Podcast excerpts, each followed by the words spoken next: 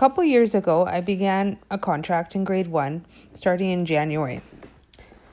By the time I had got there, the grade 1s throughout the school had formed reading groups. Each group consisted of about 4 or 5 students, and the classroom teachers, along with a few EAs, and the learning support teacher all took groups.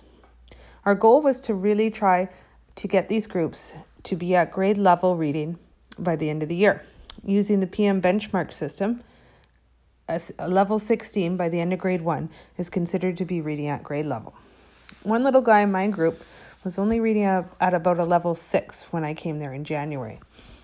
If you looked at where he should have been at by that time of year to be considered grade level, it was about a level 10 to 12. So one of the ways or the reasons why this little guy was really struggling was because he was having troubles decoding the words.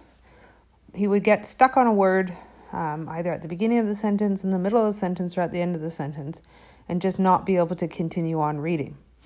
So we really worked on our decoding strategies that they had been talking about throughout the year. Some of these strategies include eagle eye, looking at pictures to try to figure out words; chunky monkey, trying to find words within words that they already knew; stretchy snake, just stretching out the sounds of the words and trying to figure it out; and Skippy Frog, just skipping words and then coming back to them and seeing if they can figure out what word would make sense in that sentence. After a few months of really working on these decoding strategies, he's slowly moved up levels in his reading. I really do think starting by teaching kids these strategies really helps with everything else, including their fluency, their comprehension, and their expression. It's when kids seem to get stuck on these words that they can't move past it, and it really affects their reading.